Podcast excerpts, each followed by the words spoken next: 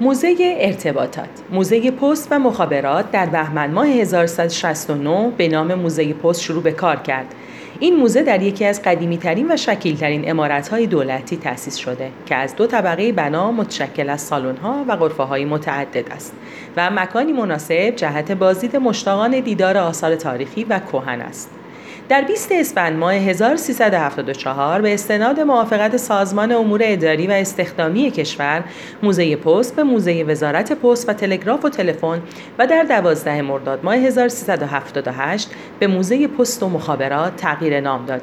این بنا در 1307 شمسی در زمان وزرای قدیم پست سور اسرافیل و نظام الدین حکمت با مساحت 15 هزار متر مربع در خیابان امام خمینی تأسیس شد.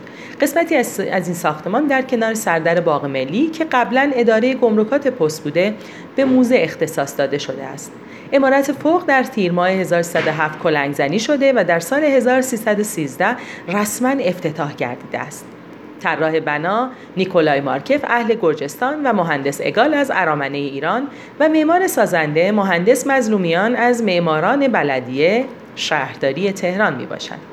این بنا حدود 18 هزار متر مربع است. ابعاد موزه فعلی حدود 6 هزار متر مربع وسعت دارد. سبک معماری بنا سبک ملی رضاخانی است که سبکی التقاطی می باشد. استفاده از سبک هخامنشی، ستون نماها با سرستونهای دو کلگاوی و سبک اسلامی صفوی، تاقنماها با قوسه های شاه عباسی به شیوه نو با در نظر گرفتن اسلوب کاروانسراهای چهار ایوانی و نیاز روز از مشخصه های التقاطی بودن سبک بنا می باشد. بنا آجوری است. اما سنگ در ستون و سرستون نماها پایه و پلکان و کمربندهای تزئینی مورد استفاده قرار گرفته است. غرفه اشیاء پستی.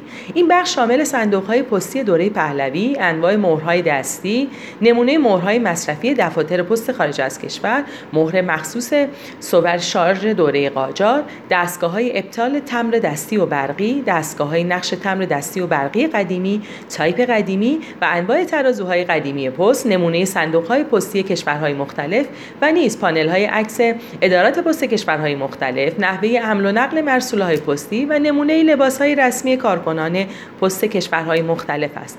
قسمتی از این فضا به نام پست در جنگ مزین به تصویر شهدای پست و صندوق های پستی است که در جنگ تحمیلی مورد اصابت کلوله های دشمن قرار گرفتند. برای بازدید از این موزه می توانید به باغ ملی در خیابان امام خمینی مراجعه کنید.